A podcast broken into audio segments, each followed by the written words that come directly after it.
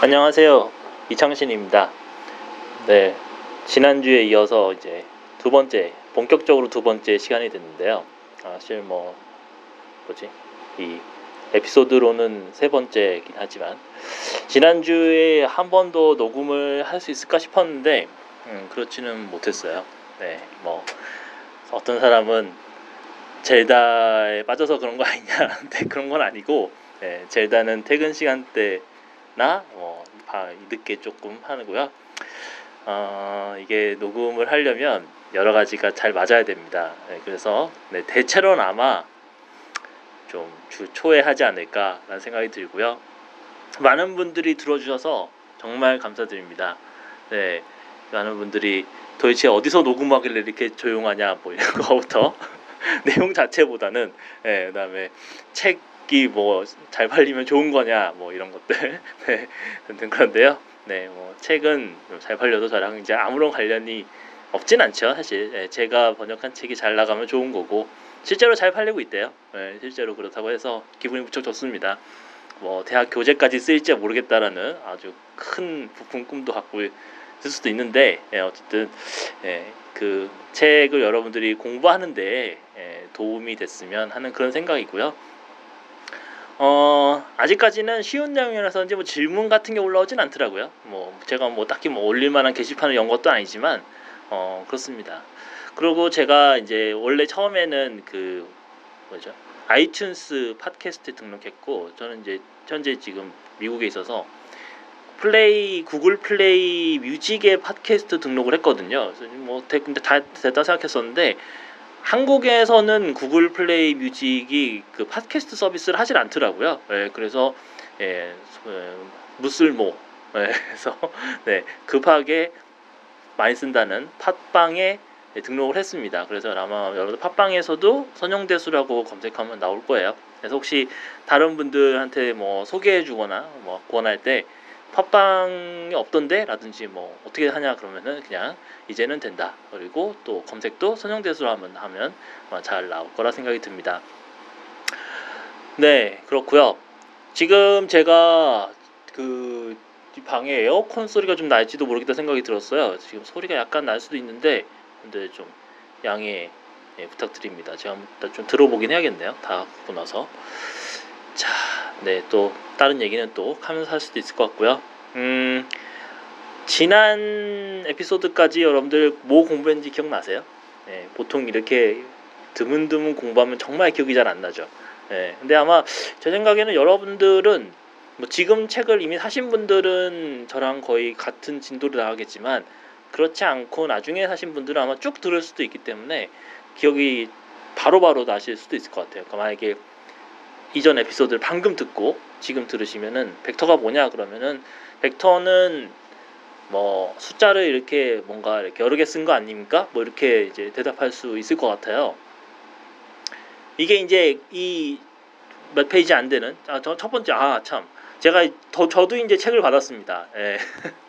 한국에서 예, 책을 받았습니다. 받았는데 어, 페이지가 많이 다르네요. 예, 제가 완전 이상하게 했었네요. 그래서 네, 죄송합니다. 이제 저도 책을 보고 하기 때문에 책의 페이지랑 같은 페이지 수로 여러분하고 말씀 네, 드릴 수 있었는데 사실 시작을 제가 37페이지부터 한 거였어요. 36페이지 벡터와 공간 1.1 그래서 제가 그때 아마 일, 기저가 되기 위한 조건 전까지 한 것 같은데요. 대략 그래서 아마 48페이지까지 한 거 아닐까 싶은데요.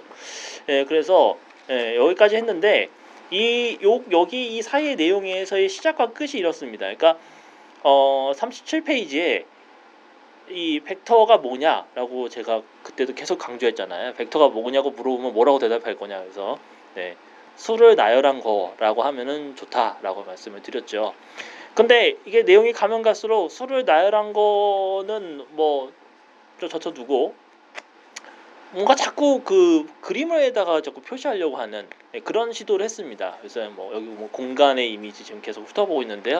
그러다가 이제 공간에다가 뭐 그러니까 그림으로 우리가 어떤 화살표라고 해서 이렇게 그리고 찍고 하는 건 알겠는데 거기서 이제 기저란 얘기가 나오거든요. 기저가 나오면서부터 사실 좀 그 상식에서 조금 이제 서서히 좀 더 깊어지는 느낌이 드실 거예요.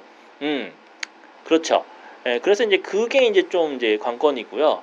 이제 기저가 뭐냐라고 나오면 이제 뭐 기준이니 뭐 어쩌고 하다가 결과적으로는 그래서 결국은 사실은 숫자야라고 이제 또 도로 얘기를 합니다. 좌표까지 나오면서 자 그러면 이제 이 대략의 중요한 키워드들이 나왔죠.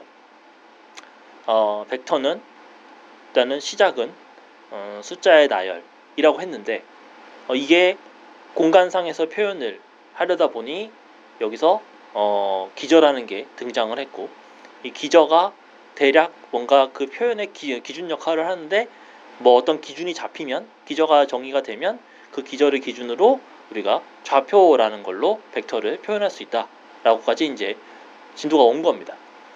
그러니까 최초의 그냥 숫자라의 숫자의 나열에서의 그 숫자가 지금에 와서는 그 기저를 기준으로 한 좌표로 이제 조금 더 어 뭐라고 해야 되나 뭐 구체화가 됐다고 하기는 그렇고 뭔가 좀 다르게 표현이 됐죠. 예, 네, 다르게 표현이 됐죠.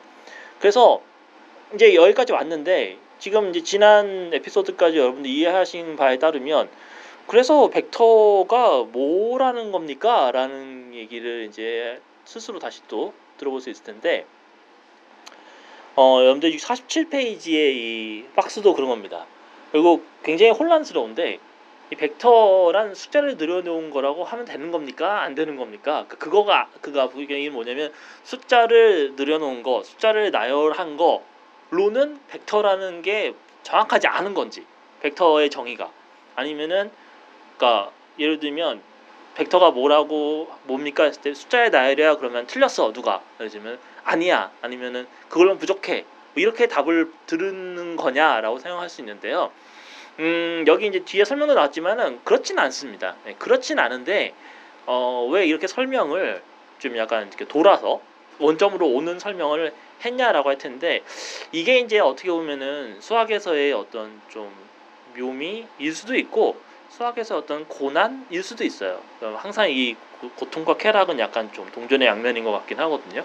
그래서 여기서도 그래 그냥 숫자의 나열이 편하면 그렇게 이해해 그렇게 생각 얘기합니다. 근데 이제 너무 좀 약간 좀 내팽겨쳐지는 느낌이잖아요. 실제로 뭐가 있는데 그렇게 그냥 편하게 삼으라는 거냐라고 할 수 있는데 어 여기서 이제 실제 여기 무슨 얘기를 하냐면 그 숫자가 임시적인 수라고 표현을 합니다.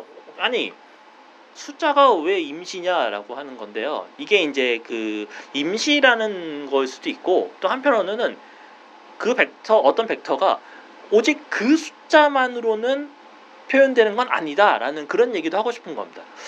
자 여기서 이제 여러분들이 아 뭔가 알 것 같기도 하고 아닌 것 같기도 하고 이런 생각이 드는데 음 일단 1차원적인 정의인 숫자의 나열로 받아들여도 그 뒤로 가는 데 있어서의 큰 무리는 없습니다.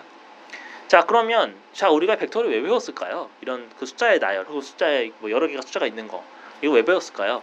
어 사실은 우리가 이제 선형대수를 공부하는 거에도 그런 게 있지만 그냥 숫자 하나를 다루는 데 있어서는 사실 선형대수가 그렇게 큰 역할을 하지 못할 거예요. 근데 여러분들 이미 뭐 machine learning이나 뭐 이런 거 보면은 숫자 하나가 등장하는 식이 잘 없잖아요. 그죠? 막 기본 막 몇 개씩 어 뭐 3 by 3, 뭐 4 by 4 이런 건 뭐 아무것도 아니죠. 이런 게 나오니까 어, 이런 것들을 이제 잘 이제 뭔가 다루려면은 거기에 부합하는 개념이 필요하다라는 겁니다. 자, 그러면 여기까지 이제 됐고요. 어, 오늘 이제 중요한 얘기가 되겠습니다. 기자가 되기 위한 조건이라는 얘기를 하는데요. 실은 이 많은 선형대수 책들이 이런 식의 흐름을 가는 책도 있고 약간 중간중간에 다른 내용이 나오는 책도 있고 그래요. 그래서 여러분들 혹시 이미 서영대서를 한번 어디선가 공부하신 분들은 뭐 좀 약간 흐름이 다른데? 라고 생각할 수도 있는데요. 음, 이건 뭐 이 저자의가 생각하는 어, 중요한 방, 그 어떤 흐름이니까 받아들여 주시면 좋을 것 같아요. 여기 보면은 벡터의 조합을 기저라고 부르는 것은 다음의 두 조건을 만족시켰을 때 뿐입니다 라고 49페이지에 나옵니다. 자, 어, 자 어떤 거냐면 첫 번째는 뭐냐면요. 여기 제가 여기서 써볼까요? 기저. 이건 단수고요. 제가 지금 제 펜캐스트로 쓰고 있거든요. 혹시 펜캐스트 열어보신 분들 계세요? 네, 신기한데 네, 어, 아무도 거기에 대해서 얘기 없으시더라고요. 한번 열어보세요. 네, 신기 진짜 신기해요. 네, 저의 그 우아한 필기체를 영어 필기체를 보실 수 있습니다. 어 이게 그 베이시스라고 그러는데요. 네, 베이시스의 복, 복수형이 또 베이시스예요. SES죠. 네, 그럴 거예요. 네, 그래서 어, 자 이게 뭐냐, 뭐라고 뭐가 우리가 기저라고 하느냐. 첫 번째는 뭐냐면 어떤 벡터도 뭐로 표현될 수 있다 이런 얘기를 합니다. 어, 지금 그러니까 우리가 이제 어떤 공간이 있다고 가정하는 거죠. 그 공간에 속한 임의에 보통 이제 수학에서는 이렇게 임의라는 말 많이 쓰잖아요. 임의에 참 여기는 한글 써야겠다. 임의의 이게 영어로 arbitrary거든요. 네, 네 arbitrary. 그래서 네, 임의라는 뜻입니다. 그러니까 뭐 어떠한 뭐 뭐라도 뭐 모든 뭐 이런 뜻이죠. 자 그래서 임의의 어, 벡터에 대해서 그 벡터가 저렇게 표현된다라는 얘기입니다. 그래서 벡터가 어 여긴 또 화살표로 되어 있네. 네, v는 x1, e1 플러스 사실 뭐 느려 쓰는 거가 뭐 이렇게 써야겠지만 귀찮아서 책에서는 그냥 양쪽만 끝만 썼네요. 이렇게 썼습니다. 네, 이렇게 썼습니다. 네, 그리고요. 여기 이때 이제 여기 그 E1, E2는 벡터잖아요. 위에 화살표가 있으니까. 근데 이제 E1, E2 앞에 있는 숫자들, 네, 저거는 그냥 수예요. 그냥 네, 벡터 아닙니다. 네, 보통 뭐 저런 걸 뭐 스칼라로 부르는 사람도 있고, 뭐 상수라고 부르는 사람도 여러 가지인데 그냥 수라고 하셔도 돼요. 그래서 x1, xn은 그냥 수. 근데 수가 이제 어느 집합에 있냐에 따라서 약간 다른데 예를 들면 뭐 우리는 그냥 실수라고 하겠습니다. 그래도 뭐 충분하죠, 뭐 네, 이런 겁니다. 자, 그래서 오 쓰고 나니까 멋진데 라는 생각이 들 텐데요.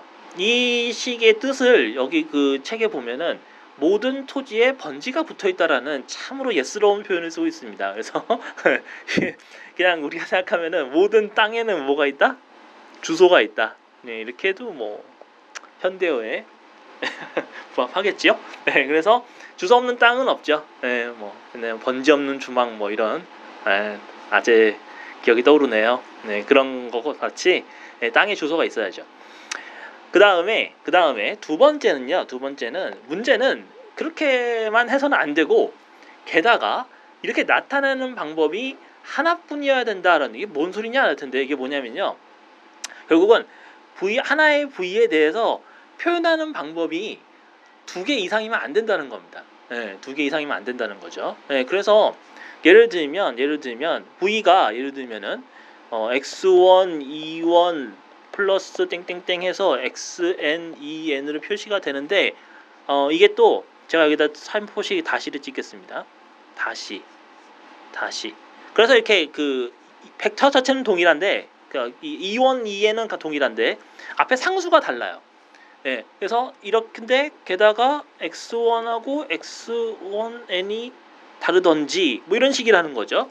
이렇게 달러 다른 게 있으면 그런 게 존재하면 이렇게 exist 이거 존재한다 이런 거라고 그러거든요. 이렇게. 예. 근데 사실 이게 뭐 각 보통 이런 걸 component라고 부를 수도 있습니다. 예, 뭐 그래서 이 component가 꼭 다 다를 필요는 없어요. 그냥 조합이 다르면 되는 거예요. 예. 다르면 다른 게 있으면 그러면은 어, 기저는 아닙니다. 예. 그래서 여기서 이걸 무슨 얘기하냐면은 땅 하나의 주소가 하나밖에 없어야 된다라는 얘기입니다. 그러면은 땅 하나에 땅 하나에 주소 하나. 그 아닌 케이스는 뭐냐? 두 가지가 있을 수 있는데요. 첫 번째는 주소가 없는 경우. 아까 얘기했던 그 번지 없는 주막. 예, 이 땅은 주소가 없어요. 음, 뭐 아무나 찍으면 되나? 예, 그래서 이런 거고요. 그 다음에 주소가 너무 많은 경우.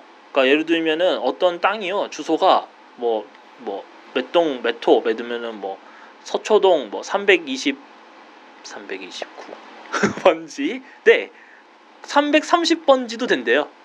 그러면 이거 완전 웃기는 거잖아요. 예, 그죠? 예, 이런 경우죠. 그래서 예, 하나의 땅에 주소가 두 개 달려 있는 경우도 네, 해당이 안 됩니다. 그래서 이런 경우도 안 되고 이런 경우도 안 되고 오직 딱 하나니까 그래서 보통 이런 걸 1대1 대응이라고 하죠. 그래서 여러분들 아마 그거 잘 아실 거예요. 컴퓨터를 요새 이제 많이 하시 그 프로그래밍 하시는 분들의 그 땅의 위도와 경도를 알면 위도와 경도를 알면 주소를 나오게 하는 거 있잖아요. 이게 지오 코드인가? 네. 그 다음에 주소를 알면 위도 경도 나오는 거 있잖아요. 이런 거 있죠. 그죠? 이런 거거든요. 이런 것도 사실 약간 비슷하죠. 네, 비슷합니다. 네, 그래서 네, 그런 식으로 이해하시면 좋을 것 같아요. 자, 그래서 어, 여러분들 이제 여기까지 이제 기적의 어떤 조건, 어, 기저는 무엇인가를 배웠는데요. 음, 이게 이제 여기서 말하는 이 x1, xn이 바로 좌표입니다. 네, 그래서 이제 어, 좌표인데, 자, 이게요. 사실 이 선형대에서 공부하는 데 있어서 여러분들이 앞으로 어떤 다른 걸 공부할 때, 뭐 한 텐서플로 공부한다 이럴 때 정말 정말 나오는데 네, 뭐 자주도 나오고 뭐 아무 때나 나오고 당연히 안다고 생각하고 그러는데 이거를 그 뭔가 제대로 이해하지 못하면은 그 뒤로 나오는 얘기는 거의 이제 아무것도 아닙니다. 이제 예, 뭐 그러니까 이해가 안 된다는 얘기죠. 예, 이해도 안 되고 또 제가 말씀드렸잖아요. 기초가 받쳐주지 않으면 응용도 안 된다고. 네, 그래서 당연히 아무 생각도 안 나죠. 네, 그래서 네, 이해를 해야 된다는 거죠. 자, 그러면 어, 자 이렇게 기저라는 게 이제 존재하는데 존재하는데 실제로 여러분들이 뭐 이렇게 그 machine learning이나 deep learning 같은 거 공부할 때 이제 나오는 얘기가 뭐냐면 기저가 일단은 그 벡터가 있는데 어떤 벡터가 있는데 써볼까요? 어떤 벡터가 있는데 이거의 기저가 E1, E2, E3다 이런 얘기를 합니다. 어, 있다라고 합니다. 그냥. 그러면 여러분들 생각할 때는 이 얘기를 들으면 그게 뭐지? 라는 생각이 들 수 있죠. 예, 근데 그게 뭐지가 아니고요. 그게 뭐지가 아니고 자, 어, 어떤 벡터 공간에 어떤 공간에 기저가 E1, E2, E3가 있는 그런 공간이다라고 했을 때 어, 그 공간에서 우리 벡터 V는 V는 어떻게 표현될 수 있다고 하냐면 x1, e1 플러스 x2, e2 플러스 x3, e3가 된다는 거죠. 음, 그게 그 얘기 아니에요? 네, 그렇죠. 그 얘기예요. 네, 그런 게요. 그래서 여러분들 실제로 이제 그 이제 공부할 때는 이 정의보다는 가정이 더 먼저 쓰이는 거죠. 그래서 어떤 벡터 공간에 어떤 공간에 이런 기저가 있다라고 얘기하면 그 순간 여러분들 지금 보시는 이 식이 성립한다라는 뜻이라는 겁니다. 음. 그래서 이걸 너무 당연하게 안다고 생각하고 설명을 확 던지니까 여러분들이 갑자기 왔을 때 이게 뭐지? 라고 생각하는 거죠. 네, 그래서 네, 이게 뭐지가 아니고 네, 기저가 있으면 어, 그 기저를 가지고 벡터가 표현이 된다는 뜻입니다.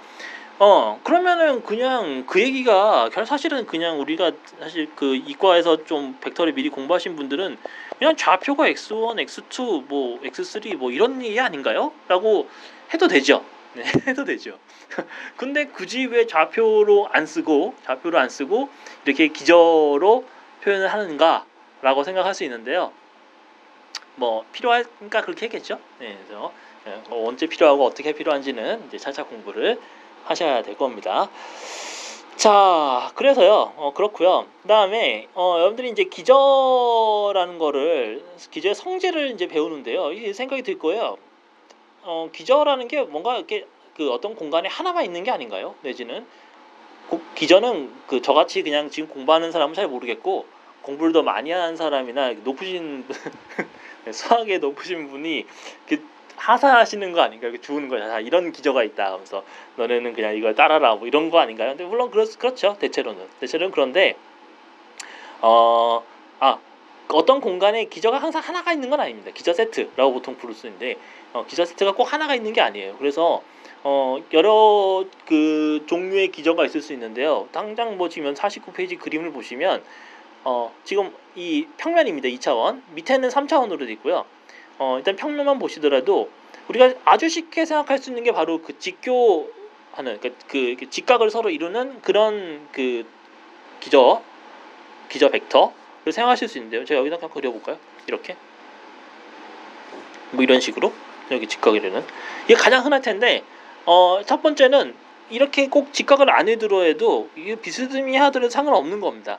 실은 길이도 같을 필요도 없어요. 뭐 길이가 꼭 1일 필요도 없고요. 네, 뭐 그래서 꼭 그런 거 아닙니다. 그래서 이런 것도 괜찮아요. 다만 지금 2차원이니까 평면이니까 이 경우에 지금 두 번째 그림이 뭐가 뭔지 모르겠죠. 그러니까 지금 그 한 개로는 무리라고 표현한 그 그림이 뭐냐면요. 실은 이제 그 벡터가 두 개가 있는데 똑같이 있는 겁니다. 똑같이 있는 거 제가 지금 그런 거 이, 이해되시죠? 그래서 그냥 이렇게 있는 겁니다. 겹쳐 있는 겁니다. 이러면은 벡터가 아무리 두 개라도 사실상 한 개이기 때문에 소용이 없죠. 어, 그 다음에 세 개는 어, 좀 웃기지만 세 개는 왜 안 되나요? 지금 뭐 겹치지도 않고 방향도 다 틀린데 다 다른데 어 이건 왜 안 되나요? 하시는데 이거는 이제 그 뭐랄까 진좀 지나친 겁니다. 이거는 그래서 예, 안타깝지만 이건 또 너무 많아서 또 탈인. 근데 이렇게 되면은 보통 그 표현이 유일하지가 못해요. 예, 그래서 이제 그런 문제가 있죠.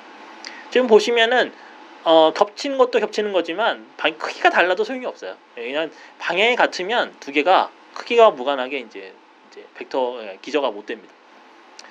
자, 한번 여기까지 하면은 여러분들 대강 느낌이 드는 게 기저가 되려면 일단은 방향이 달라야 되고 크기는 그렇게 중요하지 않다라는 생각이 들 거며 어떤 식으로든 한 개면 안 된다라는 거나 방향이 같은 두 개도 안 된다라는 생각을 하실 수 있을 것 같아요. 그 다음에 세 개는 더 이상 필요가 없다. 예, 방향이 다른 세 개는 필요가 없다. 또 어, 하실 수 있을 겁니다.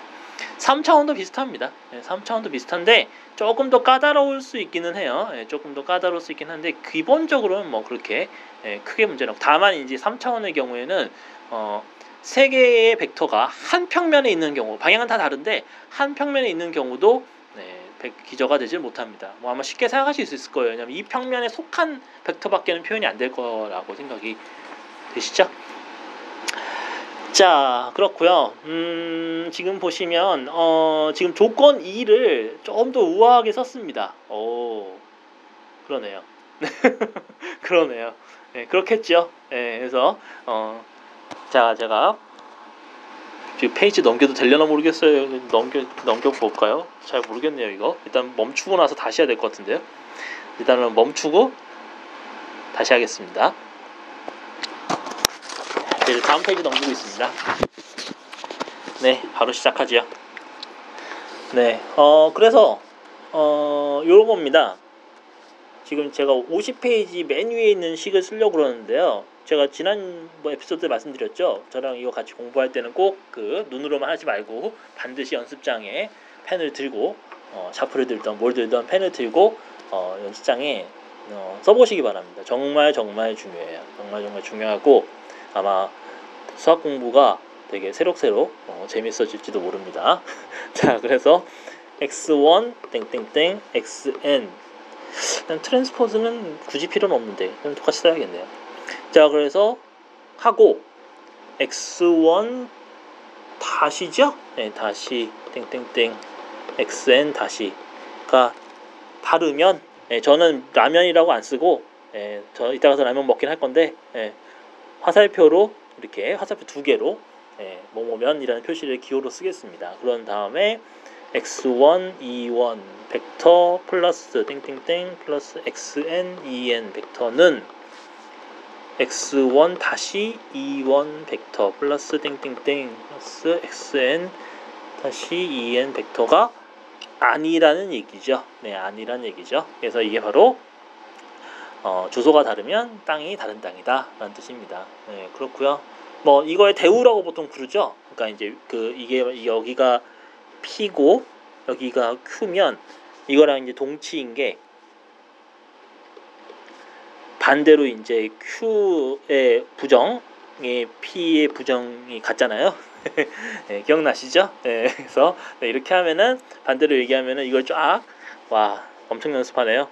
x1, e1 플러스 땡땡땡 x n e n 벡터가 x1 다시 e1 플러스 땡땡땡 해서 xn 다시 en 같으면 이게 무슨 얘기라는 거죠? x1이랑 x2와 같고 뭐 이런 식으로 쭉 되는 겁니다. 그래서 땡땡땡 해서 xn 벡터가 x 다시 땡땡땡 하고 xn 다시 벡터랑 같다. 벡터 두 개가 같으려면 이, 이 원소가 다 같, 요소가 다 같아야 같아야 돼요. 예, 그렇죠. 예, 그래서 같은 땅이면 주소 아 같은 땅이면 주소도 같다 이 얘기입니다. 자 그렇고요. 음 그 다음에 어 지금 그 또 이런 것도 있습니다. 음 0벡터가 되는 조건인데요. 네, 0벡터가 되는 조건도 마찬가지인데요. 네, 이게 그 오른쪽이 0벡터면 오른쪽에 있는 벡터가 기저로 표현되는 어, 기저의 선형 결합으로 표현되어 있는 경우에 앞에 있는 개수가 다 0입니다. 네. 어, 여기 보면 잠깐 증명 나왔죠? 네. 그래서 자, 그래서 제가 어, 여러분들 50페이지에 보면 선형 결합이라는 표현이 나옵니다. 네, 선형 결합 중간에 굵은 글씨로 되어 있죠? 네, 중요한 아이고 이거 네 죄송합니다. 네, 선형 결합 linear combination linear combination 나중에 구글 검색할 때 편하라고 영어 알려드리는 거예요. 네, 선형 결합 별로 검색 결과 별로 없을 거예요. 네, 그래서 네 이런 겁니다.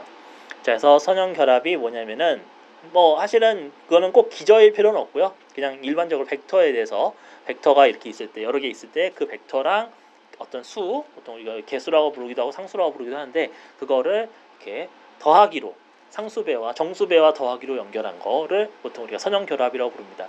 여러분들이 앞으로 그 공부하실 때 다른 응용 분야를 공부하실 때 아주 많이 보게 될 식입니다. 음, 그래서 이렇게 그 어떤 벡터가 또 다른 벡터들의 선형 결합으로 나타나는 경우에는 대체로 그 선형 결합에 쓰이는 재료가 되는 벡터들이 기저일 확률이 높습니다. 예, 그래서 어, 다시 한번 정리하면 그렇게 선형 결합으로 표현할 때 선형 결합의 표현 방법이 유일하고 어, 유일하고 그 다음에 그것이 선형 결합으로 나타낼 수 있으면 보통 그거를 기저라고 생각하시면 됩니다. 이렇게만 들어보니까 이 선형 대수에서 이 기저의 역할이 매우 중요할 거라 생각이 들죠. 얘도 선형, 저도 선형. 예, 진짜로 그렇습니다. 자, 이제 기저가 대강 이제 그 왔는데, 음, 그 다음에 나온 얘기가 차원이거든요. 여기 차원은 뭐라고 되어 있냐면 51페이지에 있죠. 차원은 뭐라고 되어 있냐면은 기저 벡터의 개수, 그 다음에 좌표의 성분수라고 표현합니다. 그러니까 사실은 우리가 이상적으로 얘기할 때 2차원이야, 3차원이야 이렇게 얘기할 때 어떤 공간이 음, 우리가 보통 벡터 공간이라 상표현할 때 그냥 공간이 상관없습니다. 이럴 때 어, 그게 차원이 2차원이야 했을 때는 그 얘기가 뭐냐면은 아, 기저 벡터의 개수가 두 개다. 혹은 어, 좌표의 성분이 두 개다라고 얘기를 하는 거죠. 반대도 얘기는 마찬가지고요. 어. 근데 사실 여러분들 생각해 보면 어떤 공간이 기저 벡터가 두 개다라고 이렇게 하는 게 잘 와닿지 않을 거예요. 와닿지 않다보다는 뭐 글쎄 우리 2차원, 3차원은 너무 직관적으로 잘 아니까. 예. 그래서 어. 자, 근데 여기서 이제 여기 그런 얘기를 하죠. 이 기저라는 게 한 종류만 있는 게 아닐 수도 있다고 하던데 근데 여기 보면 기저 벡터의 개수라고 표현하거든요. 그래서 여러분들 여기서 약간 헷갈릴 수 있는 게 기저 벡, 벡터의 어떤 그 다른 경우의 수를 얘기하는 거냐 아니면은 기저 벡터의 개수라는 게 도대체 뭐냐라고 이제 생각이 드시잖아요. 어, 이게 사실 이렇게 쉬운 문제는 아닙니다. 솔직히 얘기하면 쉬운 문제는 아닌데 사실 이렇, 이렇다 보니까 이 차원을 아무래도 여러분들 차원 좌표의 차원 수로 성분 수로 이해하는 게 조금 더 더 쉬울 수도 있을 것 같긴 해요. 자 그러면은 이런 겁니다. 아까 그 우리가 앞에서 2차원 그림 보면서 어느 건 기저가 되고 어느 건 기저가 안 되고 뭐 그랬잖아요. 그래서 그래서 그 보면은 2차원의 경우에는 벡터가 그 사실상 한 개인 경우, 그러니까 방향이 같은 경우, 크기와 방향이 같은 그런 경우는 두 개라고 아무리 우겨도 사실 한 개이기 때문에 탈락. 그다음에 0개인 경우 말할 것도 없고. 그다음에 또 아까 보면은 세 개도 또 방향이 더 서로는 세 개도 또 문제가 생기잖아요. 걔는 탈락.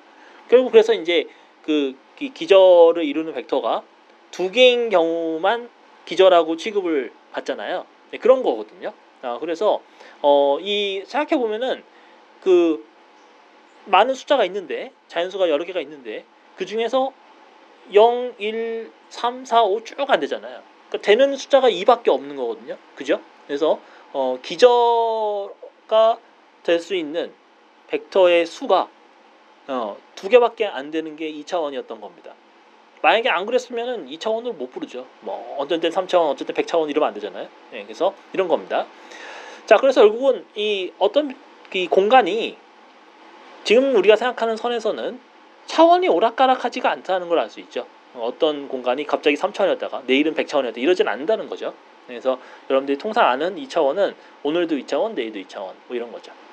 사실 컴퓨터 하시는 분들한테는 이 시간에 따라서 뭔가 급변하는 게 되게 익숙한데 어, 여기 수학은 뭐 그렇진 않 그런 것도 있겠지만 여기는 그렇지 않습니다.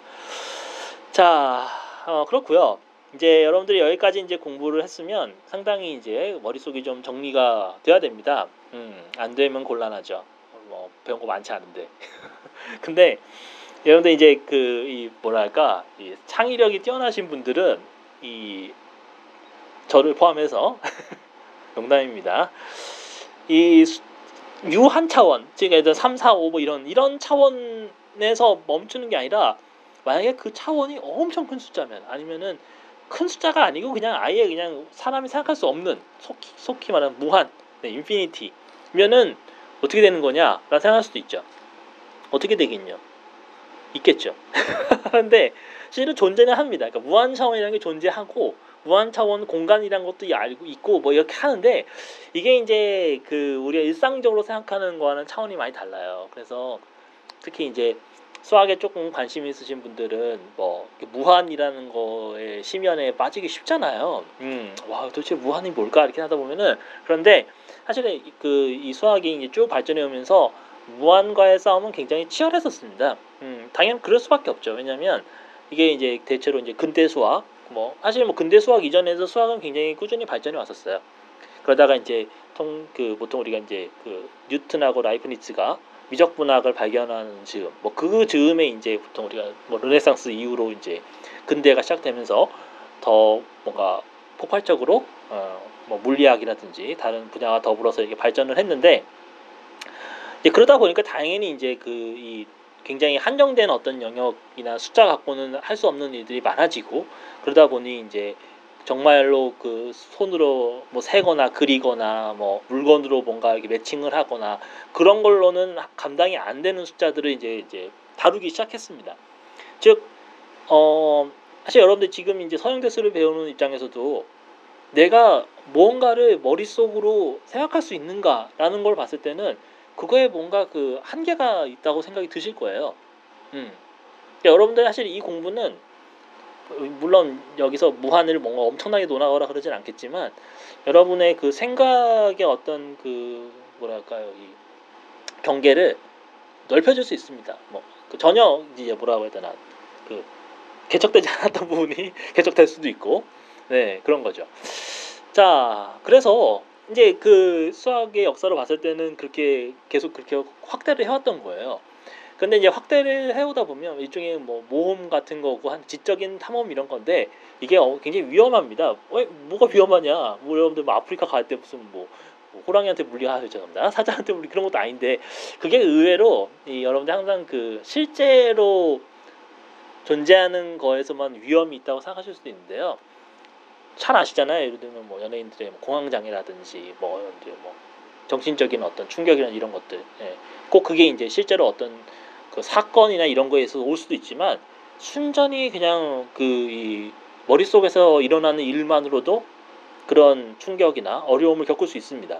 네. 그래서 어, 머리가 아픈 정도가 아니죠. 그죠? 네, 그런 게 아니죠. 그래서 물론 여러분들 이 공부하면서 그런 것까지 가면은 좀 곤란할 수도 있겠지만 어, 어쨌든 무한이 그런 상당히 어려운 문제입니다. 그래서 그 이제 좀 관심 있으신 분들은 수학에서 무한을 이렇게 하다 보면 뭐 셀수 있는 무한, 뭐 셀수 없는 무한 뭐 이런 거 나옵니다. 그래서 네 countable 뭐 infinity 뭐 이렇게 하면서 uncountable 하면서 난리가 나요. 그래서 뭐 자연수는 셀 수 있는 무한이고 뭐 나오다가 이제 드디어 실수에 가서 이제 드디어 아 유리수, 아, 무리수도 아마 셀 수 없을 걸요. 네 유리수까지만 셀 수 있는 무한이고 이제 무리수부터는 이제 안 됩니다. 뭐 이런 게 막 나오기 시작해요. 이제 그것까지도 뭐 그런가 보다 하는데 그걸 바탕으로 이제 대수 체계가 다시 서- 세워지기 시작하면 이제 장난이 없죠.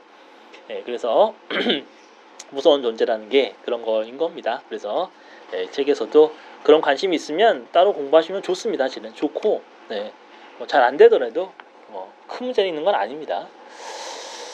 자 그렇고요. 음, 좌표에서의 표현 뭐 이런 얘기가 이제 아까 얘기했던 것처럼 앞에 있는 그 숫자 예, 그런 얘기가 있습니다. 어, 네 이제 대략 지금 행렬과 사상 전까지 얘기를 해봤습니다. 사실 제가 뭐 이 책을 뭐 다 읽을 거는 아니기 때문에 여러분들이 읽으면서 혹시 또 궁금하신 게 있으시면 어, 스스로 푸시기 바랍니다. 아니고 네뭐 방법이 있겠죠? 자 이제 드디어 이제 행렬과 사상에 들어가는데요. 제가 지금 녹음을 시작한 지가 한 30분 정도 됐는데 그 뒤에 내용이 짧은 내용이 아니거든요. 그래서 제가 지금 쓱 보고 있어요. 네, 어- 어디까지 할 수 있을지 제가 뭐 대략 한 1시간 정도 녹음할 거니까 어디까지 할지 좀 볼 건데 어 일장이 원래 좀 길거든요. 긴데 음, 지금 대략 보니까 행렬이 먼저 나올 것 같아요. 그리고 행렬의 연산이 좀 나올 것 같은데 예, 아마 사상은 아마 그 좀 더 많이 뒤에 가야 될 것 같습니다. 그래서 일단은 네 행렬을 먼저 공부를 하도록 하겠습니다. 53페이지인데요. 어, 벡터가 우리가 여기서 말하는 벡터가 대상이라고 한답니다. 그러면 이제 대상간의 관계라고 하는데요. 관계를 나타내기에 행렬이 등장한다라고 얘기를 합니다. 자 그러면 여기서 이제 드는 생각이 뭐냐면 컴퓨터를 프로그래밍을 하시는 분들이라면 보통 객체 지향을 위주로 하시는 분들은 보통 이 대상이 보통 객체잖아요. 네. 근데 그러면은 뭐 object. 근데 이제 그러면 이제 그 관계는 어떻게 표현하냐라고 텐데 뭐 대체로 관계는 아무래도 여러분들이 이제 method로 표현을 하지요. 뭐 operation이라고 할 수도 있고. 그래서 이제 대략 그런 느낌인 거죠. 음, 근데 이제 그 관계가 관계 자체도 다 숫자로 표현된다라는 게 이제 여기서 굉장히 흥미로운 점입니다. 자, 그래서 여기 보시면은 수를 직사각형 형태로 나열한 것을 행렬이라고 부릅니다. 네, 아까 아까 벡터를 뭐라고 했죠? 벡터를 벡터가 수를 나열한 거였거든요. 그러면 행렬은 수를 그냥 나열한 게 아니고 직사각형으로 나열한 거예요. 그러면 이렇게 다시 한번 정리해 보면 벡터는 수를 수를 넘버를 이렇게 이렇게 네. 이렇게 이게 일렬로 한 줄로 세운 거고요. 그 다음에 행렬은 영어로 매트릭스죠. 네, 행렬은 직사각형, 그러니까 이렇게 이렇게 2차원으로 표시한 거를 의미합니다. 어, 신기하죠. 네, 아, 끝났네요. 네, 다 된 건가? 하는데, 네, 그래서 그런 거고요. 지금 보시면은 뭐 지금 책에 써 있는 것처럼 저렇게 생겼습니다. 뭐 잘 아시죠? 그래서 하고요. 그때 이제 그 행렬을 우리가 그 사이즈를 이렇게 그 정의하거든요. 그래서 예를 들면 첫 번째 게 2 곱하기 2인 거는 뭐그 보통 이런 거는 이제 정방 행렬, 정사각형 행렬이라고 정사각형 행렬로 또 부르기도 합니다. 정사각형 행렬, 정사각 행렬. 영어로는 square matrix거든요. 근데 이제 정방이라고 하는 이유는 정방이란 말이 별로 잘 쓰이는 말은 아닌데 어 제가 그 참고로 한 하, 어디였던가 하여튼 그 우리나라에서 그나마 제일 잘 팔리는 그 선영대수 책 교재 책의 정방이라고 써서 따라 했어요. 이거 갖고 편집자랑 약간 좀 그 논의가 있었는데 예, 그랬습니다. 여러분들, 여러분들이 뭐 이해하기로는 그냥 가로 세로 크게 같은 거 따라서 하면 되죠, 뭐 그죠? 그래서 예 그렇고요. 이제 그 다음부터가 살짝 헷갈리는데 지금 보시면 그 두 번째 게 이렇게 써 있잖아요. 2.2 마이너스 9 1 7분의 1 루트 7 파이 42 이게 몇 곱하기 몇이냐라고 생각할 수 있는데요. 행렬입니다. 행렬. 그래서 행이 몇 개인지가 먼저 나오고요. 그래서 행이 먼저 나오고 두 개 한자로 썼습니다. 그 다음에 열이 나옵니다. 열이 지금 세 개죠. 컬럼. 그래서 열. 열 보쓸 줄 알았죠. 네. 자 이렇게 됐습니다. 자 그 다음에 5 곱하기 3 뭐 이렇게 있습니다. 그래서 행을 먼저 계산하고 행수 다음에 열수 이렇게 해서 하고요. 네. 뭐 사실 이거 내가 이런 거 알아야 되나 했을 텐데 뭐 이게 이런 겁니다. 여러분들 나중에 이제 어디서 인터뷰를 보거나 뭐 논의를 할 때 이 행렬의 사이즈가 얼마다라고 했을 때 이제 영어로는 보통 이제 몇 by 몇 이러거든요. 뭐 2 by 3뭐 이런 똑같 그 똑같아요. 네, 순서가. 그래서 그런 걸 이제 의미하는 겁니다. 자, 그 다음에 이렇게 이제 아무래도 벡터의 경우에는 일렬로 나열 됐으니까 몇 번째 원소라는 게 있거든요. 그래서 뭐 영어로 아마 nth element 혹은 뭐 component 이런 표현도 합니다. 근데 이 벡터에서도 마찬가지인데요. 벡터에서도 마찬가지인데 어, 다만 벡터는 지금 2차원이잖아요. 행렬 있잖아요. 그래서 그걸 마찬가지로 i, j 가로로 이렇게 묶었습니다. 그래서 이걸 가로 i, j 성분이라고 씁니다. 자, 그래서 지금 보시면 어, 지금 가운데 행렬에서의 2,1 성분은 루트 7이다. 뭐 이런 거 알겠죠? 그래서 여러분들 아마 이게 뭐 쉬운데? 라는 생각 드는데 어, 이거 중요한 겁니다. 왜냐하면 나중에 여러분들이 공부할 때 뭐몇 컴마 몇의 성분은 뭐몇 컴마 몇의 값은 뭐 이렇게 하면은 그게 뭐요 라고 할 수 있는데 그렇게 하면 안 되겠죠. 그래서 앞에 게 행, 두 번째 게 열 이렇게 해서 집어내면 됩니다. 다만 이게 여러분들이 컴퓨터에서 그래픽을 하신 분들은 x, y랑 좀 헷갈리실 수 있어요. 왜냐면 컴퓨터에서 x, y는 이게 가로고 이게 세로잖아요. 네, 그래서 약간 헷갈릴 수 있는데 예, 그건 있고 여기서는 있고 선형대에서는 행이 먼저다. 그러니까 y가 먼저인 거죠. 예, 이렇게 생각하시면 돼요. 예, 그래서 행, 열 이렇게 항상 그냥 그렇게 기억하세요. 자 그런 겁니다. 자, 그 다음에, 네, 뭐, 저렇게 줄여 쓸 수도 있다. 예, 뭐, 이 책에서는 줄여 쓰는 거 별로 안 좋아하지만, 네, 그렇고요 네, 여기 이제 그 54페이지를 보시면 누구나 헷갈리는 행렬 순서, 네, 이거를 한자로 이렇게 또 멋지게 또, 또 해주셨습니다. 네, 그렇죠. 자, 그 다음에, 아까 우리 그 벡터도, 벡터가 덧셈이랑 상, 정수배를 정의했죠. 그죠? 했을 거예요. 네, 했어요. 네, 그래서 벡터도 그 크기가 같은 즉그그 그 원소의 개수 원소 여기 원소라고 맞나? 성분이죠? 네, 성분의 개수가 같을 때만 더하기가 되고 그 다음에 정수배는 뭐 상관없죠. 앞에다 그냥 곱하면 다 곱해지는 거니까. 어, 행렬도 마찬가지입니다. 그래서 같은 크기의 행렬에서만 더하기가 됩니다. 음, 그래서 좀뭐 뭐 어차 당연하겠죠. 안 그러면 뭐뭐안 맞는 애들은 어떻게 하라고. 그죠? 정수배는 아무 상관이 없고요. 정수배는 무슨 사이즈라도 그냥 곱하면 앞에 곱하면 안으로 다 들어간다고 생각하시면 됩니다. 그 다음에 뭐 빼기는 뭐 마이너스 곱한 거고 뭐 이런 거죠. 네. 자, 그래서 제가 이제 더하기랑 상수 임 정수배는 쉽게 갔는데 이제 그 벡터에서는 사실은 우리가 곱하기를 따로 안 배웠죠. 이 원래 여러분 아마 이과 하신 분들은 그 이 벡터에 곱이 있다라고도 아시고 그걸 뭔가 내적 외적 뭐 이런 거 있었잖아요. 그래서 그런데 이제 어 벡터도 이렇게 뭐 중간에 점 찍어가지고 이렇게 그죠? 이런 거 있었잖아요. 근데 이제 이거는 이제 나중에 배울 거고요. 어, 이거는 뭐 어쨌든 곱하기긴 곱하기인데 일상적으로 생각하는 곱하기는 아니죠. 그래서 이걸 보통 이제 한글로는 내적, 영어로는 inner product 이런 말 쓰거든요. 네, 그래서 이렇게 합니다. 그냥 product, 그냥 곱은 아니에요. 네, 그래서 자 그렇고요. 여기 이제 이 행렬은 우리가 생각하는 곱이라는 게 존재하는데 쉽게 생각할 수 있는 곱이 아마 그냥 그 이 뭐죠 성분들끼리 곱하는 걸로 생각이 쉬울 거예요. 근데 그렇지가 않습니다. 그래서 네, 그래서 이제 이 이번 에피소드에 하이라이트 수 있는데 예, 행렬 곱입니다. 어, 이미 행렬을 고등학교 때나 또 선형대수를 대학 때 뭐 공부하신 분들은 이거 너무 쉬운 거 아니야? 라고 하실 수 있는데 어, 뭐 쉽죠. 예, 뭐 기억을 하고 계시면 근데 기억이 안 나실 수 있잖아요. 네, 그러고 처음 하시는 분들은 당연히 뭐, 뭐 이게 뭐요라는 생각이 드시겠죠.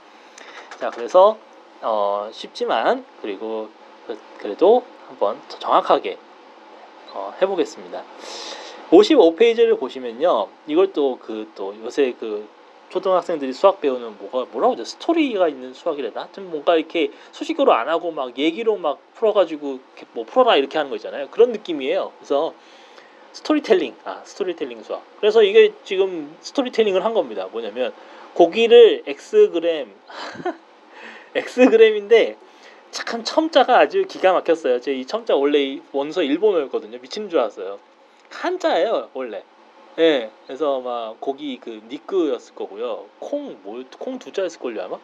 아니 뭐 이랬어요. 그래가지고 야 이거 진짜 어떻게 번역하라는 거냐 했는데 그냥 앞글자만 했어요. 네, 여기다 또 한국어로 막 한자 쓰면 뭐 골때리잖아요. 그래서 네 아무튼 뭐 그래서 어 X고 콩은 X콩 쌀을 X쌀 그램 샀대요.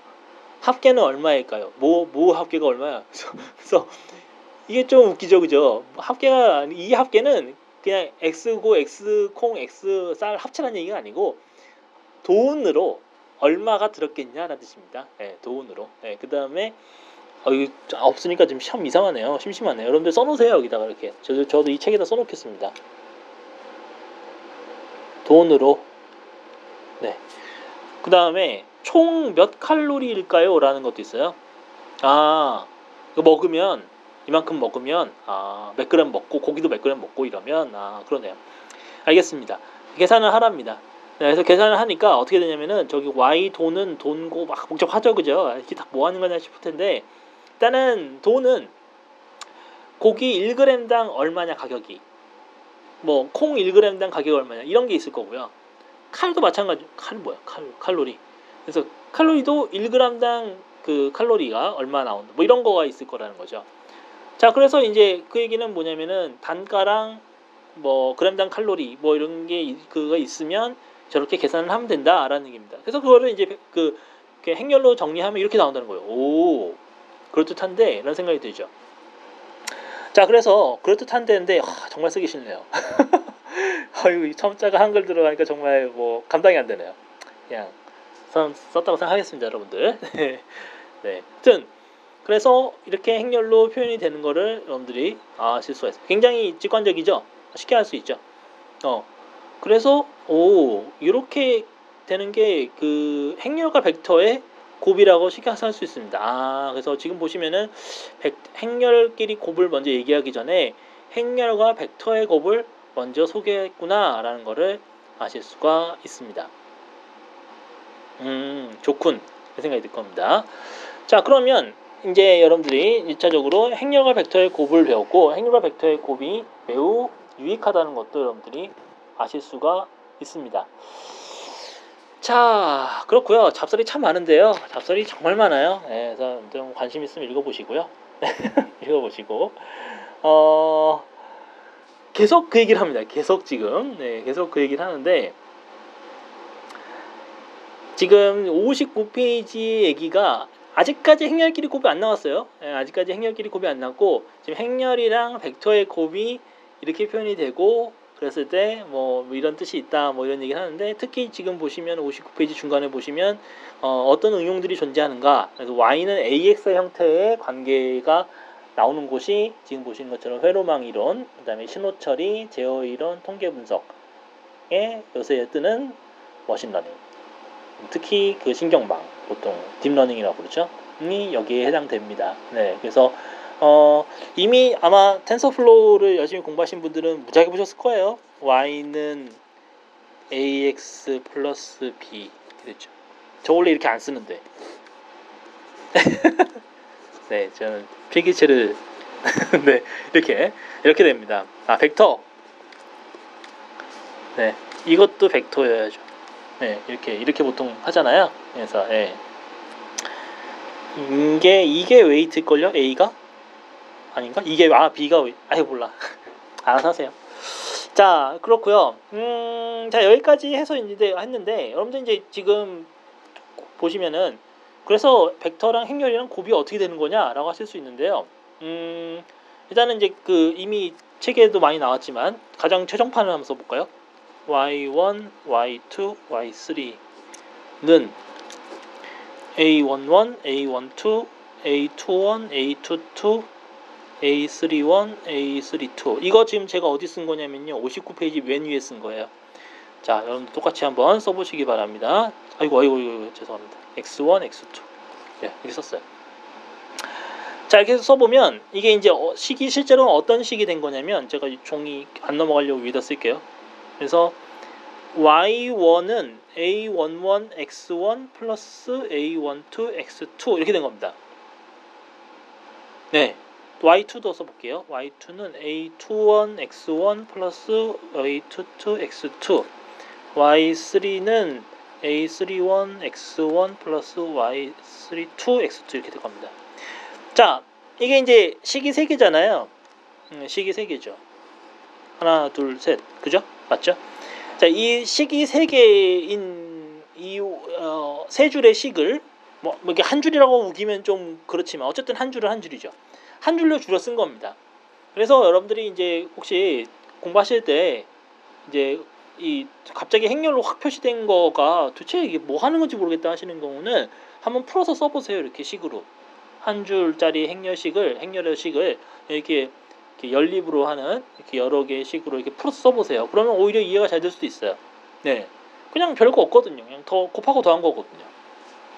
네, 그리고 이제 그러면 여러분 보시는 것처럼 이 개수가 약간 의미가 있다는 걸 아실 수가 있어요. 무슨 얘기냐면은 이 왼쪽이죠? 아니 오른쪽이 죄송합니다. 오른쪽에 이게 이제 행, 벡터랑 행렬의 곱이죠. 아니 죄송합니다. 행렬과 벡터의 곱이잖아요. 오른쪽이. 그래서 앞에 있는 행렬의 행렬의 열의 개수랑 뒤에 나오는 벡터의 개수, 성분 개수가 동일합니다. 예, 그래야 짝이 이렇게 맞잖아요. 그죠? 그 다음에 지금 그 왼쪽 오른쪽에 있는 그 행렬의 열수가 그 왼쪽에 있는 y1, y2, y3의 벡터의 성분수랑 일치합니다. 예, 이렇게 되죠. 그래서 이렇게 이제 여러분들이 그 매칭이 되는 걸 좀 아실 수 있죠. 아, 재밌네. 하면서 생각하실 수 있을 겁니다. 자, 이제 행렬은 사상이다 라는 얘기를 하려고 합니다. 네, 제 이 책 번역하면서 되게 웃겼는데 이 원서 쓰시는 분이 참 센스가 좋아요. 행렬은 사상이다. 행렬 사상 거의 뭐 그 블로깅 수준으로 강조를 했습니다. 행렬은 사상이다.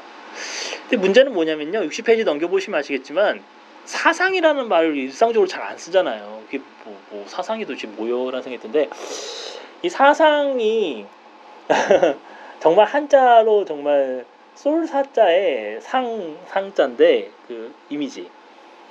와 그럼 뭐 그 말을 한자로 풀어도 어려울 뿐더러 정말 제가 일상적으로 살면서 수학과 다닐 때 빼놓고 사상이라는 말을 이 뜻으로 쓰는 사람을 본 적이 거의 없어요. 네, 거의 뭐 네, 너무 단정하는 건지 모르겠지만 어쨌든 아, 그래서 참 이 수학 공부하는 데 있어서 이 익숙찮은 용어가 참 참 큰 난관이긴 해요. 네, 그래서 영어로는 이게 뭐 사실 뭐 매핑이라는 표현 쓰기도 하고 뭐 여러 가지 표현이 또 영어로도 있는데 음, 여튼 그래요. 그래서 자 이게 도대체 뭘까라는 생각이 들 텐데요. 그러면서 여러분들 60페이지에 보면은 이 행렬이 행렬이 사상이다라는 것에 대한 얘기를 합니다.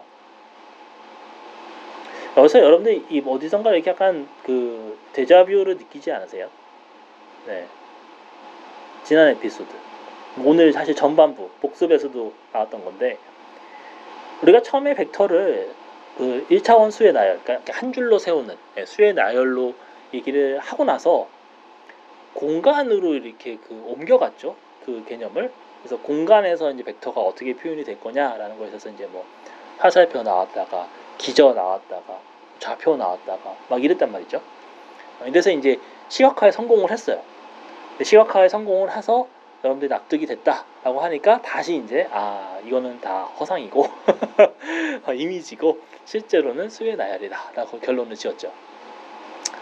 자, 뭐 허상이건 뭐건 뭐 환상이건 자, 이렇게 했단 말이죠. 그러면은 이제 이게 이, 이 논법이 이제 또 재활용되고 있는 겁니다. 지금 다시 나타나고 있습니다.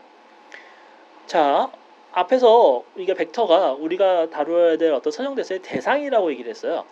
그러면서 행렬을 그 2차원으로 표현되는 숫자가 숫자가 직사각형으로 표현되는 이게 관계라고 얘기를 했는데 관계 대상이 아니고 관계라고 얘기를 하고 있죠. 그죠? 그래서 그렇다면은 일단은 그 우리 공간에서 일단은 공간에서 뭔가 그 뭐 화살표니 뭐 점이니 뭐 좌표니 이건 아닐 거라는 생각이 들잖아요.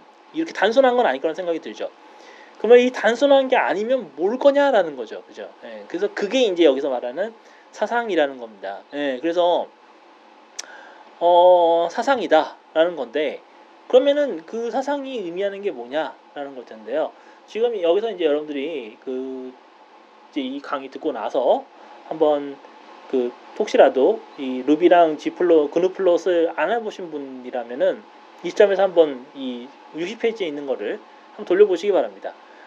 뭐 껌뻑껌뻑하고 뭐, 그뭐 움직이는데 뭐 뭔가 싶을 거예요. 근데 이제 여기 설명을 보면 뭐라고 되냐면은 어 원점은 원점으로 그대로 간다. 그러니까 이제 이게 프레임으로 이렇게 뚝뚝뚝뚝 끊기면서 그려지거든요. 그러면 이제 보면은 움직여요 그림이 움직이는데 안 움직이는 데가 있다는 거죠.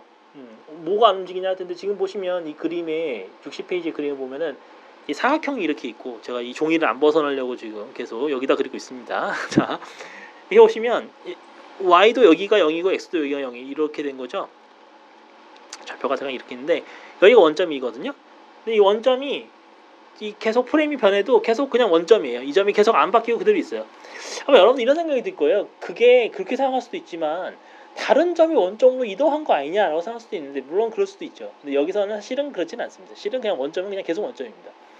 그 다음에 지금 이게 그 직선이 직선으로 움직인다고 되는데 사실 이 그림만 봐서는 그게 뭔 의미인지 잘 모를 수도 있어요. 사실 좀 잘 보이진 않죠. 어, 근데 뭐 일단은 보시는 것처럼 이 좌표축 처음에 직교였던 좌표축이 틀어지는 것은 보이지만 이게 물렁물렁해지진 않습니다. 뭐 꺾이 휘거나 이러진 않아요. 그래서 계속 직선인 상태로 갑니다. 그 다음에 이 평행선이 평행선으로 간다고 되어 있는데 이게 평행선이 어딨냐라고 하겠죠. 지금 보시면 평행선이 몇 개가 있는데요. 일단 여러분들 점선으로 이렇게 점선으로 띵띵띵 거져 있는 거 있죠. 이렇게 띵띵띵띵 거져 있는 거 이렇게 이렇게 거져 있는 거. 네, 지금 보시면은 이렇게 두 개 정도 있다고 보실 수 있는데 요 두 개가 요 쌍이랑 요 왼쪽에 있는 쌍이랑 오른쪽에 좀 더 작게 붙어 있는 거 있죠. 두 개가 계속 이렇게 그 평행으로 계속 변환이 돼요. 그러니까 각도는 좀 틀어져도 서로 만나진 않습니다. 막 갑자기 이렇게 막 만나려고 이렇게 하는 그런 건 아니에요. 자 이렇게 됩니다. 음 그렇긴 한데 그래도 그이이 행렬 지금 예, 이 예제에서는 그림 1-10에서는 어, 1 마이너스 0.3 마이너스 0.7 0.6 제가 이렇게 숫자를 부르는 거는 1행부터 부르고 내려와서 2행 부르고 이렇게 한 겁니다. 자 이렇게 한 걸로 이 공간상의 점들이 이동을 하는 거다라고 얘기를 합니다. 음, 그러니까 뭐 예를 들면 1,3이 저 그 선형 사상 저 행렬에 의해서 다른 점이 되는 거죠. 이건 뭐 앞에서 한 곱셈 아니에요? 라는 생각이 들죠. 음, 그렇습니다. 이거 뭐 너무 짜맞추는 느낌인데? 자, 그래서 네 진짜로 그렇네요. 그래서 61페이지를 보시면 어, 이원 벡터 이 기저입니다 실은. 그래서 1, 0을 1-0.7로 2, 2 이것도 하나의 기저죠. 네, y좌표 쪽, y좌표 축이죠. 그래서 또 이렇게 이동한다. 이렇게 나옵니다. 자, 그래서 그래서 이게 뭐냐면은 m 곱하기 n 행렬 아, n by n 행렬. 그래서 n by n 행렬 a는 n 차원 공간을 m 차원 공간으로 옮기는 사상을 나타냅니다 라고 얘기합니다. 오, 멋진데요? 어, 와 차원이 이렇게 그 m n이면은 같을 수도 있고 다를 수도 있는 거잖아요. 정방이면은 같겠고 정방이 아니면은 그렇겠죠. 자 그래서 음 뭐 여기 설명은 그 앞서서 얘기했던 화살편이 뭐니보다는 조금 더 어떻게 보면 또 이해가 되는 것 같기도 해요. 자, 62페이지를 보시면 이제 결정판이 나옵니다. 뭐냐면 행렬의 곱은 사상의 합성이다라는 얘기를 합니다. 행렬 곱 잠깐만. 근데 아까 지금 아직까지 행렬 곱이라는 얘기를 안 했잖아요. 다그 행렬이랑 벡터랑 곱하는 거였지 행렬끼리 곱하는 걸안 했거든요. 자, 그래서 지금 행렬끼리 곱하는 게 처음으로 나왔습니다. 사실 행렬끼리의 곱은 그 행렬과 벡터의 곱의 확장판이라고 생각하시면 좋아요. 네, 그래서 어, 여기 지금 무지하게 복잡하게 나왔는데 아마 크기가 큰 행렬이나 저렇게 이렇게 점점점 나온 행렬을 곱하기는 좀 어려우실 거예요. 그래서 당장은 뭐 2차원 정방이나 3차원 정방 정도만 해도 충분합니다. 그래서 여러분들 그 지금 62페이지에 1.9식의 밑에 예로 나와 있는 거를 보시면 이제 조금 더 감이 오실 텐데요. 어, 지금 여기도 제가 계속 같은 중에 자 써보면 279543 다음에 오른쪽이 132 마이너스 이렇게 있잖아요. 자 이렇게 곱하면 첫 번째는 뭐냐면 왼쪽에 있는 행렬에 왼쪽에 있는 행렬의 첫 번째 행이랑 첫 번째 행이랑 오른쪽에 있는 행렬의 첫 번째 열 이게 이제 어떻게 보면 벡터인 거죠. 네, 이렇게 하나씩 곱해서 곱하는 게 아니고 어떻게 했죠? 끼리끼리 곱해서 더했죠. 선형 결합을 했죠. 그래서 2 곱하기 1 플러스 7 곱하기 2. 이게 한 성분입니다. 한 성분. 네. 이거 몇 번 해야 되는 거예요? 하나, 둘, 하나, 둘, 하나, 둘. 2 곱하기 3? 3 곱하기 2? 이렇게 해야 되는 거예요. 6번 해야 되죠. 뭐 이런 겁니다. 어. 자, 그래서요. 사실 이 행렬이나 선형대에서 배울 때 지금 점점점 했지만 진짜로 똑같이 쓰려면 손이 참 많이 가요. 그래서 뭐 여러분들한테 뭐 지금 연습해 보라고 해서 열심히 써 보라고 하지만 실제로 이렇게 뭐 엄청나게 뭐 늘렸을 필요는 없습니다. 뭐 근데 이제 써보면서 하면 좀 더 이해도 되기도 하고 또 그런 거라서 이제 하는 거죠. 자 지금 한 대략 58분쯤 됐는데요. 네, 뭐 대강 정리 좀 해야 될 것 같아요. 저도 뭐 생각을 했었어요. 음, 많이 못 나올 거라고. 근데 중요하니까, 네, 중요하니까, 네, 대강 여기까지 이제 볼 텐데, 어, 여러분들이 이제 사실 좀 저랑 똑같이 따라가시는 분들은 일주일 동안 심심하잖아요. 제가 제가 일주일에 한 번 정도 할 것 같은데 그래서 어, 그런 분들은 별거 없어요. 예습이죠. 미리 그냥 쭉쭉 나가시면 좋죠. 그래서 미리 먼저 나가시면 좋고요. 네, 제가 뭐 좀 더 시간이 되면 한 번 더 할 수도 있을 것 같고 그렇습니다. 어, 이제 앞으로 어떤 얘기가 펼쳐질까요? 네, 일단은 이 행렬의 곱을 여러분들 조금 더 이해하기 쉽게 어, 여러분들 설명을 드릴 겁니다. 어, 이게요. 여러분들이 배우시는 그 뭐랄까요? 빅데이터나 아니면은 그 deep learning에 무슨 의미가 있냐라고 생각하실 수 있는데요. 음, 여러분들 이제 그 저도 이제 TensorFlow Korea 스디 스터디 어, 이 커뮤니티 가보면 수식을 물어보시는 분들이 의외로 있어요. 많다고까지는 아니지만 의외 있어요. 그 특히 이제 그 이 정도 수식이 아니고 진짜 복잡한 수식, 진짜 함축적인 수식 같은 경우는 정말 짠하고 나오면은 알도리가 없죠, 솔직히 그죠? 근데 생각해 보면 이럴 것 같아요. 왜 물어보죠? 그냥 그냥 그러려니 하면 되는 거 아니에요? 에 그게요. 이게 참 어려운 문제인데 물론 여러분들은 그냥 수박 겉핥기식 공부를 하면은 아 뭐 이런 수식도 있구나 하면서 넘어가면 돼요. 네, 넘어가면 되는데 이게 이제 왜 그런 수식을 물어보냐면 그 수식을 이해를 해야 짤 수 있거든요. 네, 뭔가를 짤 수 있거든요. 네, 그런 겁니다. 그래서 여러분들 결국은 여러분들이 나 여러분 나름의 뭐 알고리즘을 만드느니 뭐, 뭐 알고리즘 가지고 구현을 하느니 할 때 그 수식을 완전히 이해를 못하면 뭐, 뭐 이렇게 주섬주섬 예제 모아가지고 뭐 이렇게 붙여가지고 내고도 내고 만드듯이 있을지 몰라도 정말 그 너만의 작품을 만들어라. 어, 이렇게 흙만 주고 예, 안 나오죠. 예, 그래서 그래서 이제 여러분들 아마 그 특히 더 그냥 간단한 예제 조합하는 정도가 아니라 정말 무에서 유를 만들어야 된다든지 그런 미션을 받으시는 분들은 예, 수식을 반드시 이해를 안 하면은 한 발짝도 나갈 수 없는 예, 진창에 빠지게 됩니다. 그러면서 이제 많이 요, 요새 얘기 많이 하는 게 아, 수학 공부를 좀 미리 좀 해놓을 걸 뭐. 뭐 전에 열심히 해둘 걸 그랬는데 전에 열심히 해도 다 까먹어요. 그래서 소용이 없습니다. 그래서 다시 하는 수밖에.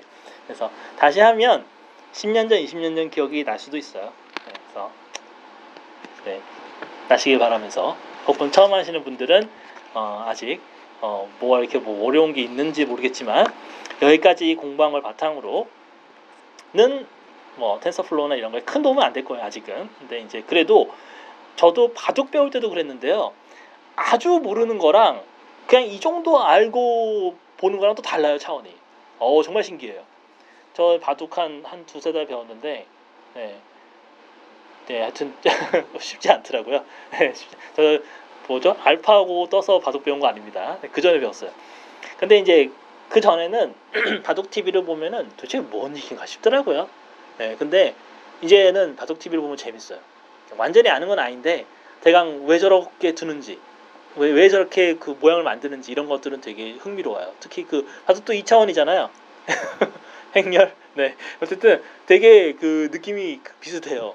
네, 되게 재밌어요. 그래서 네, 알면 그래서 하여튼 수학 여기도 네, 이렇게 좀 알고 하면은 뭐 재미까지는 아니더라도 네, 이해는 상당히 달라 이해도가 뭐야 흥미도가 달라질 수 있습니다. 네, 계속 잡 얘기를 해서 죄송하고요. 네, 오늘은 여기까지 하겠습니다. 여기까지 들어주셔서 감사드리고요. 네, 어, 서서히 어려운 내용이 나오는데 네, 너무 긴장하지 마시고 네, 즐기고 다시 한번 좀 쓰시면서 네, 카페에서 네, 즐기시기 바랍니다. 고맙습니다.